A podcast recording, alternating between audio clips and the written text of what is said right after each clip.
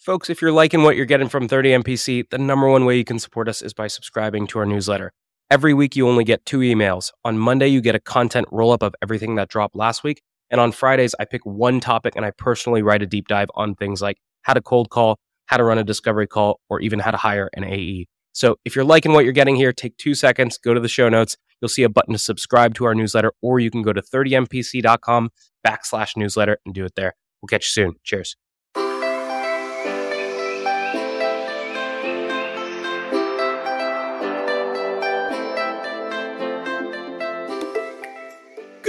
Morning, everybody, and welcome to this episode of 30 Minutes to President's Club. My name is Armand Farrokh. I'm here with my co-host, Nick Cegelski, and we have another playbook episode. Not what you do in your discovery, not what you do in your negotiation, but what do you do in between? At some point, you're usually showing some sort of product. Maybe it's software, maybe you're selling pipe cleaners. I don't know what it is, but we're gonna go through a couple things on how to do a demo. The four sections we got right here are Number one, what is the intent of a demo? Number two, before the demo, how do you set yourself up for success? Number three, hey, it's showtime.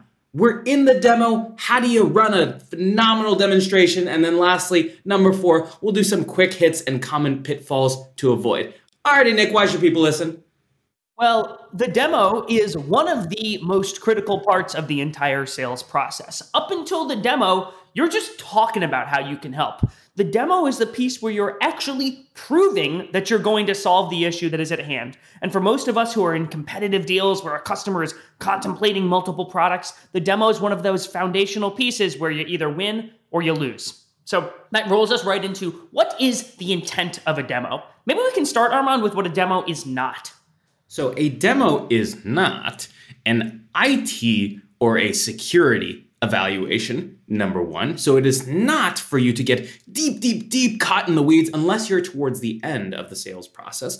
And number two, it is also not a training session. What do you do in a training session? You show everything because people need to know how to use the product. This is not a training session. John Barrows, our good friend over at Make It Happen Mondays, he talks about selling the 20%. In other words, you should only be selling the 20% of your product that solves their most important problems. Well, one of the areas that salespeople struggle with demos is they either think it's a training session or they start talking about like the features of what the software can do, which intuitively would seem right. I'm demonstrating software or a pipe cleaner and I'm explaining what this thing can do. But that's not actually your job as a salesperson. Your job is to then add context and explain why what you just showed is important. And so, one of the things that I always lean on when I'm showing a demo is anytime I mention a feature or an element of the software that I'm showing, is I say, and that's important to you, Armand, for these three reasons. You have to translate what you're demoing into the impact. Otherwise, people are sitting there being like, okay, why is that important? Exactly right. So let's walk through the four different types of demos. This brings us over to how do you set up your demo for success? Okay, there are four types of demos. Number one is the five minute harbor tour demo. And in the five minute harbor tour demo, you're usually doing this along with a discovery call. You are only showing them the so what. In other words, let me show you super quickly I can solve your problems. You are not showing the how I can solve your problems. Number two is you have a technical deep dive, and that's usually when you're pulling in a solutions engineer and you're going deep, and that's when you're going through workflows and hows and really getting them to think, hey, day in the life of your software, this is how I would use it. Number three, you have the big team demo, right? And that is typically a really tricky one because now what you're doing is you're keeping it high level where you're trying to hit on all the different people and functions of the room and you're not getting dragged into any one deep function and you're usually going to do some breakouts afterwards. And then lastly, number 4, you have your executive review demo where you're only only focused on the features that solve for business outcomes. In other words, you're not talking about integrations and permissions. All right. So now we know that those are the four different types of demos, and you have a sense of what you might be showing in each of those. So, Nick, how do we actually start to prep for our demos from here? when you're talking with the customer, they say, Yeah, I'd like to set up a demo. Can we set up something with the team? You've got to know a couple things. The first thing is who the heck is going to show up to this demo? Who's going to attend? Because you're going to show a CFO very, very different things than you would show an accounts payable specialist. It's important that you ask who's going to show up in that room. Then you've got to understand well, Armand, we've talked about a lot of different elements of how the software can help with the problem that you're struggling with. Is there anything in particular you really want us to make sure that we show in this demo? You also should be asking the inverse Is there anything that we should avoid? Because you might hear, well, our CFO has a report that they're using, so don't show that report because they like what they created themselves. You've got to understand expectations before you walk into that big screen share. And here's what most people screw up is they'll be like, great, who's going to be in the room? And the person says the CFO, the accounts payable specialist, maybe the controller. I don't know, maybe on our HR team there's someone that wants to be involved. And sellers say like, awesome, what do all those people want to hear about? And what you realize is all those people want to hear about different things. And then you go into that meeting with eight different perspectives to show, and inevitably you lose people or your demo gets totally derailed. If you hear that there are people in radically different parts of the organization or in radically different levels of power, it is on you as a seller to tear that room apart and break it out into two or three separate conversations. Do not do a demo with the accounts payable specialist workflow while the CFO wants to see the exact dashboards and get out of there in 15 minutes. Well, and to that point, for some of my most important demos, I want to have one on one touch points with every single person who's going to attend in advance because that is how I inoculate myself against walking into the room and having those two people who want to see totally different things be like, well, this was a useless use of my time. So what I will usually do, and not everyone's comfortable with this, is when I get the attendee list for my demo, I'm going to call each individual and I'm going to say something like, Armand, this is Nick with 30 Minutes to President's Club. I see you're on the attendee list for our demo next Tuesday, and I'm trying to be proactive instead of reactive here and make sure that I'm really prepared for the demo.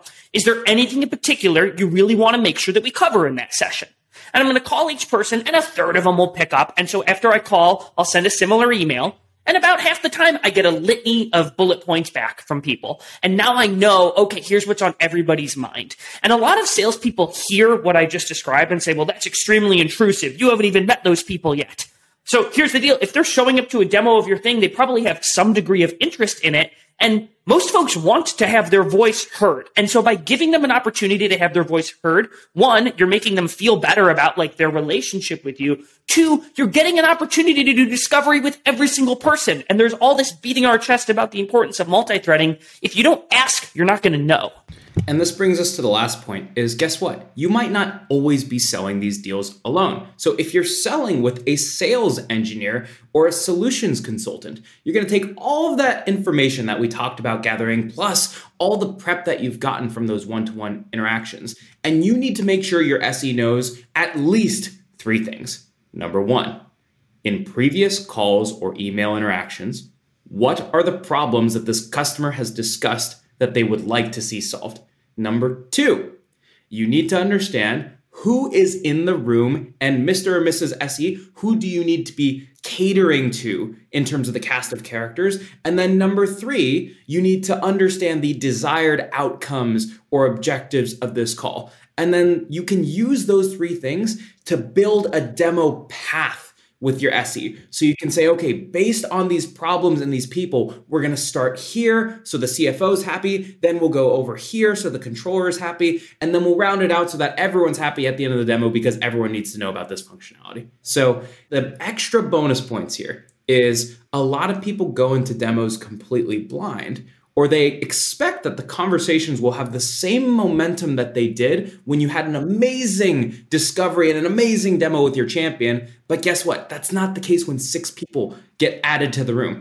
And so, what you need to do is after that first demo with your champion, you need to do what's called the champion sandwich. What you're gonna do is you're going to schedule a meeting prior to that big team demo with your champion. And this is a great place to be like, hey, we're about to go into that six person meeting. Can I shoot you a text and can we sync for five minutes beforehand? And you can get on a text basis with your champion. And you're going to ask your champion the same prep questions right here. Who's in the room? What do they care about? What are the big personalities in the room? What are going to be the pitfalls here? You're going to get them on the same side of the table. All right, that's the first half of the sandwich. And so now they're thinking not about how do I evaluate you, but how do I help you help me look good in this next meeting? And then the second half of the sandwich is in that meeting, in that prep meeting, you're gonna schedule a debrief one on one with your champion for right after the demo. And you're gonna say, like, hey, I would love to hear your feedback on how that call went and anything else you think we might have missed so that we can stay on top of the follow up right after that meeting. And that's your champion sandwich. Way too many people get ghosted by having a six person demo. And then we're like, all right, we're going to follow up with you afterwards. And no one actually takes a step forward to schedule that call. And you have an opportunity to create a champion sandwich so that you never get ghosted and you get feedback before and after the big demo. You should never be eating an open faced champion sandwich because then it's not really a champion sandwich. It's not so I can be like, oh, how was the demo? It's so we can address all of the action items and outstanding stuff that makes them look really good because they were the ones setting this demo up. And speaking of that, we need to show a good demo to make our champion look great. And so there's a couple different best practices when it comes to the mechanics of that demo.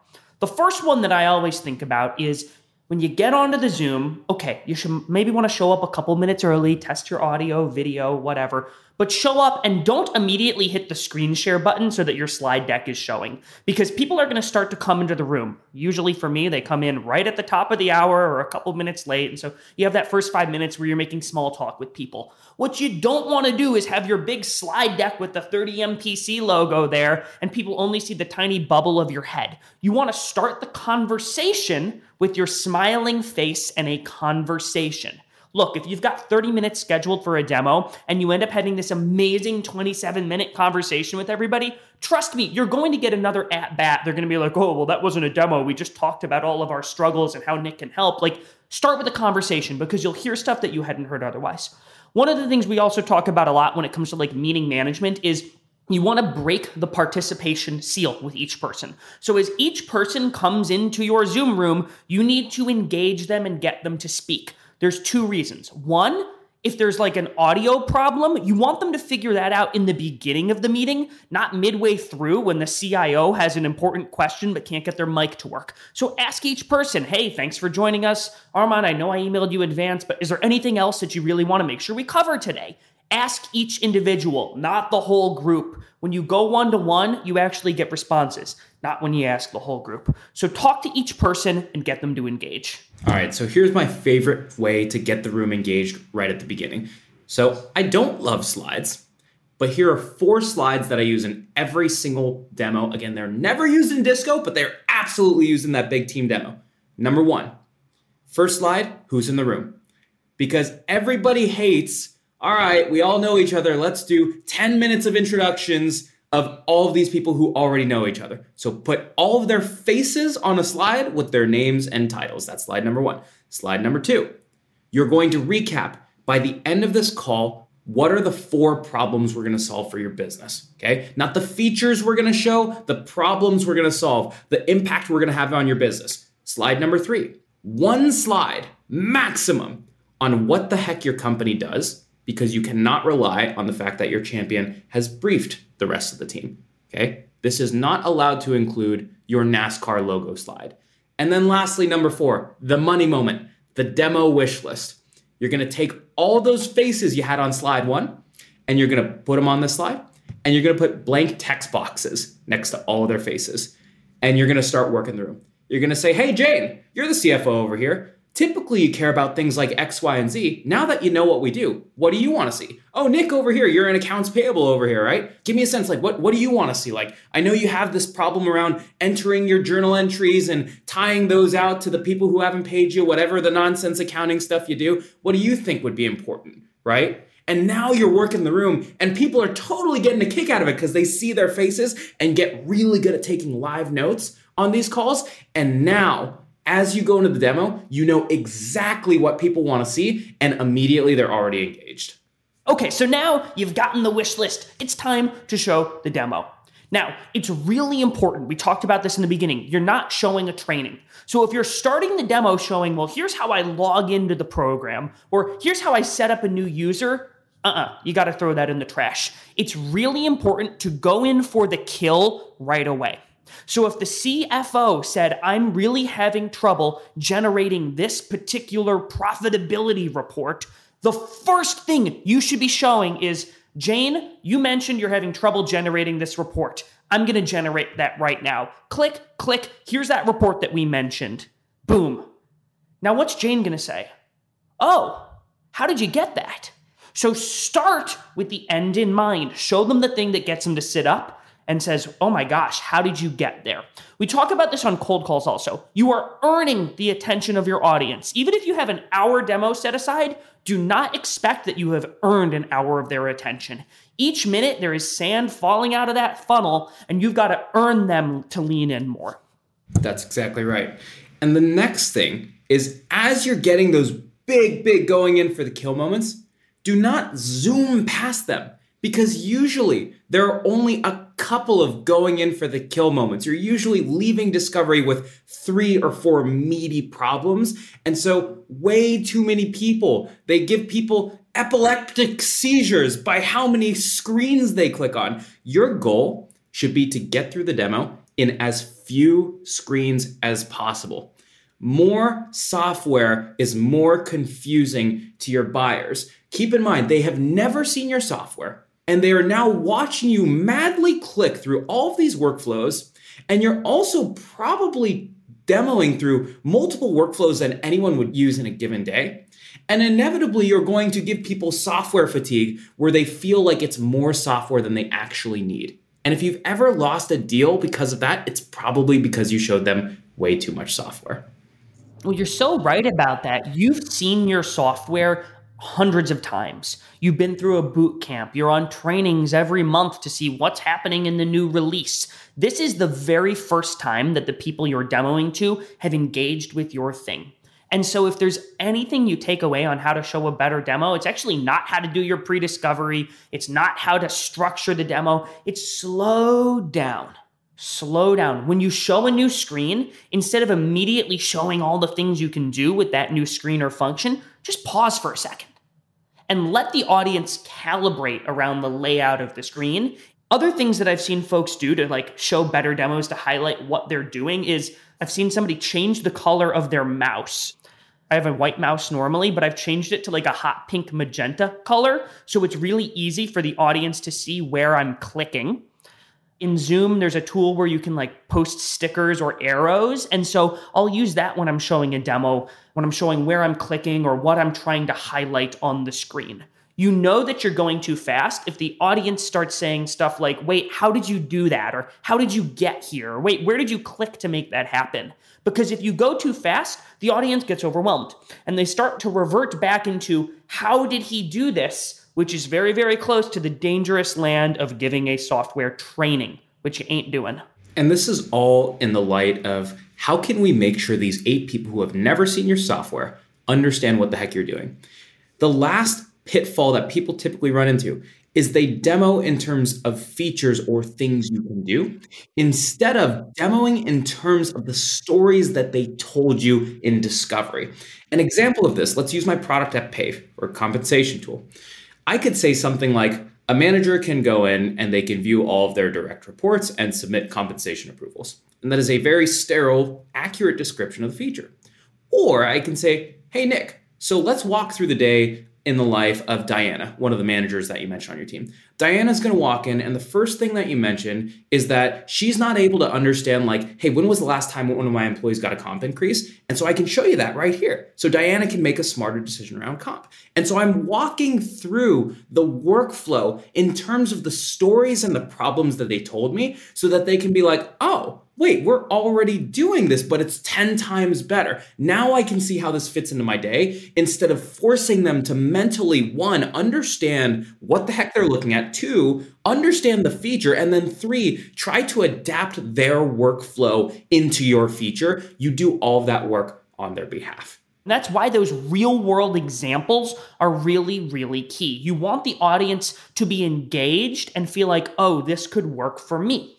Now, you've got to actually keep that audience engaged because even if you're telling these great stories and showing a nice, smooth, slow demo, that's not enough. We talk a lot about asking questions in discovery, and it's no different when you're asking questions in a demo to get the audience engaged. Now, if you've ever listened to a sales podcast before, you know you shouldn't be saying, any questions, Armand? Because it's sort of a patronizing, lazy question. People are just going to say no, even if they do have questions. And so before we even get into the questions you should be asking to keep that audience engaged, there's a reason you ask questions. And I think of three main reasons. The first is you want to check for understanding. You want to make sure what you just showed and how it attaches to the use case you solve for is clear. Because if it's not, okay, you might need to show again. Even the best demoers aren't totally clear. Sometimes your audience just doesn't get it and you've got to show something again. So that's piece one. Number two is you should be engaging in what we call demo discovery. If you're only doing discovery before the demo and after the demo, you're missing a really amazing opportunity to ask real time discovery about how the customer does what they do today and how it attaches to what you showed. And then third is you're keeping them engaged. If you talk for 60 minutes in your demo and the other person or people don't talk at all, oh man, you know they're on email or they're checking their Instagram or scrolling through TikTok. That's right. And so let's talk about different types of questions that you can ask in a demo. And so think of it simply you can ask questions in the past, you can ask questions in the present, or you can ask questions in the future. If I wanted to ask a question in the past, I'm going to use past tense questions for the purpose of saying, hey, you mentioned that you have this problem, and we just walked through that problem and how you would solve it inside of Pave. I'm curious, how does that feel? Or does that align with what you had in mind? And so, what I'm doing is in past questions, I'm bringing up problems they brought up in discovery, and I'm just validating hey, I told you I could solve this problem. Did I solve the problem for you? Great. Those are past tense questions. Present tense questions, those are the best questions to use for demo discovery. Think of it this way you go and I ask, you want to interior design your house, and I ask, do you like granite or quartz countertops? Or do you like contemporary layouts? Or do you like more traditional type of layouts? And you'll give me some answers in discovery. And then I actually bring you to the showroom. And I can now start to ask you questions like Do you like this contemporary layout or that contemporary layout because we have something to look at together. And so I'm in demo discovery mode and I'm going to start saying things like, "Hey, your lawyers are at the end of the week, they're entering their timesheet. Can you give me a sense of like what does that look like right here?" And then I will live demo that to you so I can get them engaged and it's an interactive demo. And then of course you have future questions.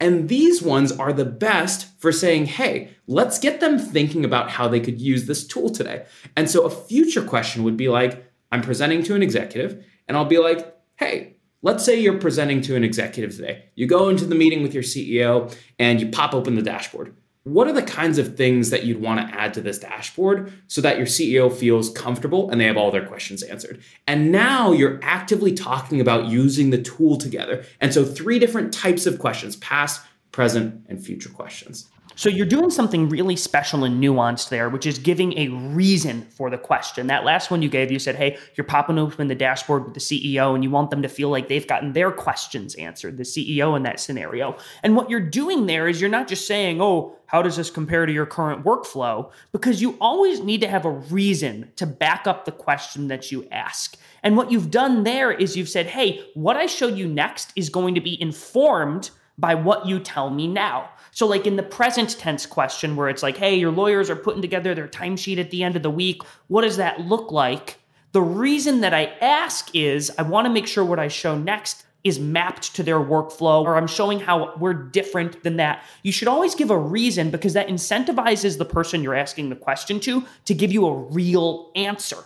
Because if you tell them, hey, the path we go down here, whether we look at the quartz or the granite, is going to be informed by what you tell me, people then have a vested interest in actually giving you a good answer to that question. All right, so Nick, we've gone through a couple of different things here. We've gone through A, before our demo, what do we need to have? We've gone through the storyline of the slides you need to cover to bring everyone up to speed. Then we've talked about showing the things in the right order and showing as few things as possible and asking questions along the way. The demo comes to an end. Now, what do I do? There's a couple things you got to do. One is what you just said. Recap what you just showed. You got to tell them what you told them. It goes all the way back to your high school English class. You need to recap hey, here are the five things that we showed you in today's demo. Then, what you need to say is going back to that 80 20 rule we talked about in the beginning, let them know there's more there. And you say something like, hey, we didn't show you every single nook and cranny and crevice of what this thing can do. We were here today to show you how we solve for those five specific use cases. There's a lot more we can do, and if anybody wants to do a breakout session and go really deep into this thing, I'm happy to do that. And I'm doing that for two reasons. One, if there's something we didn't show, I want them to know we've got more here. And two, I want to plant in their mind that this thing is even more powerful than what we just showed, which is true because you shouldn't have shown everything. Now I need to start to get feedback. And so one of the things that I'll ask is Was there anything that we didn't show or cover today that you were really hoping to see? And if Armand says, well, yeah, you know, there's another report that I'm trying to run frequently, cool. Now there's an opportunity for me to follow up one to one with Armand and show him how we do that. I'm getting another at bat with an important person. I also want to start to ask for feedback. If I'm setting this up with an upfront contract and I say usually these go one of two ways, you might hate it, you might love it. I want to say, hey, in the beginning of this call, we talked about you might hate the demo, you might love the demo. I guess I'm curious, like on a scale of one to 10, one being the worst thing since canned bread, 10 being like, send me a DocuSign now, how are you all feeling? And it's not about getting a, a seven or an eight or a specific number so you can tell your boss, oh, yeah, that was an eight. That demo was definitely an eight. It's because that question actually helps get better feedback from them than how do you feel about the demo. Armand, I know you do a good job setting breakout sessions with everybody. Yeah, and so here's the thing is you have all these wish list items that you got on the front end. You probably got peppered with questions along the way if you did a good job. Inevitably, there's no way you could have covered everything. So grab the bull by its horns, take control of your sales cycle and be like, hey, on top of all the problems that we said we were going to solve here, it sounded like there are two or three other areas the team wanted to go after, right? And so why don't we do this? Let's set up two smaller room demos with you, Mr. Accounts Payable, and you, Mrs. Control over there, so you can see this and schedule and align on those breakout sessions on the spot. You might not need, be able to schedule them right there, but at least align that those are the future demos that need to be had. And now you can get into a slightly more intimate environment where you're not demoing to 17 different people. So if the CIO is in that meeting, you better believe I'm saying, hey, Armand, usually CIOs have a bunch of questions for me about security and infrastructure, and I imagine doing due diligence on that is something that's important to you. Do you want me to reach out to you to schedule some time to go through those things so you can check that off in terms of your evaluation? What I'm doing is I'm planting and seeding all of the other things that I know need to happen in my sales process so we can hammer them out after the fact. You start to create momentum when you do that. All right, so we've talked about all sorts of great things here, Armand, some wonderful things folks should be doing in the demo. We promised we'd give a couple miscellaneous demo tips, so let's get some from you. All right, so number one, you get thrown into a room of 10 people. What do you do? The first thing is don't get thrown into a room with 10 people. Again, going back to our first tip, break out those meetings as much as possible, but it's not always possible. Let's be realistic. And so, in your upfront contract, before you show any software, you say, like, guys, we have a big room here. We're going to go through what everyone wants to see. And I will be wholly transparent. There is no way in heck we're going to be able to cover everything of what everyone from the controller to the CFO wants to see. And so we're going to keep this high level so that everyone can get a little bit of a taste of what we have to offer here. And then what we'll do at the end of this call is we'll align on a couple of breakout sessions to schedule afterwards where we can go deep. So you're setting your next steps at the beginning of your call so that you can one scratch the itch and tell people hey don't pepper me with 3000 questions along the way. And then two let people know that hey i'm not hiding anything from you. I'm going to go deeper along the way. All right nick what's number two Okay, so another scenario that happens where you get dragged into the weeds. Let's say you did what Armand just described, which does help prevent you from getting pulled there, but occasionally you're going to have Armand who's on there. He's the junior sales rep watching the demo of Gong, and he's got 47 questions that are like totally irrelevant, and he keeps asking them. And you can tell everyone else on the call is like, why is this Armand guy speaking up so much? You need to isolate Armand. And I'm not saying you kick him out of the meeting, but what you should say is, Armand, hey, you've got some really awesome questions here, and I want to make sure that we address them all for you. Given that we've got a room of like 12 people right now, I want to make sure we keep things relevant to the entire group because we've got the CRO here and the VP of sales here.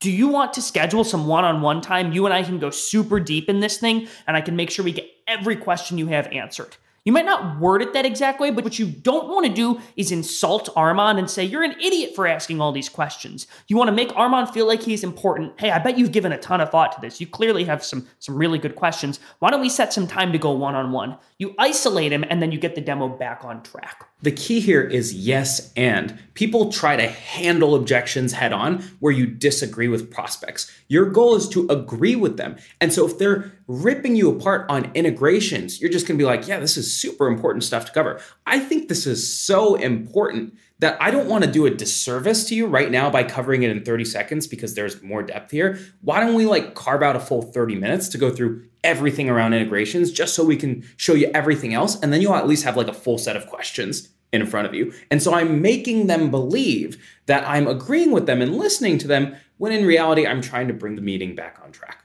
When I was selling legal ERP software, Armand, I had about I don't know, 40 different modules that I could potentially show. And we wouldn't always have a very, very clear path in terms of the order we were going to do things. It was just the nature of the demo. And so, what I realized I should never do was say to the audience, hey, what would you all like to see next? What would you like us to cover next?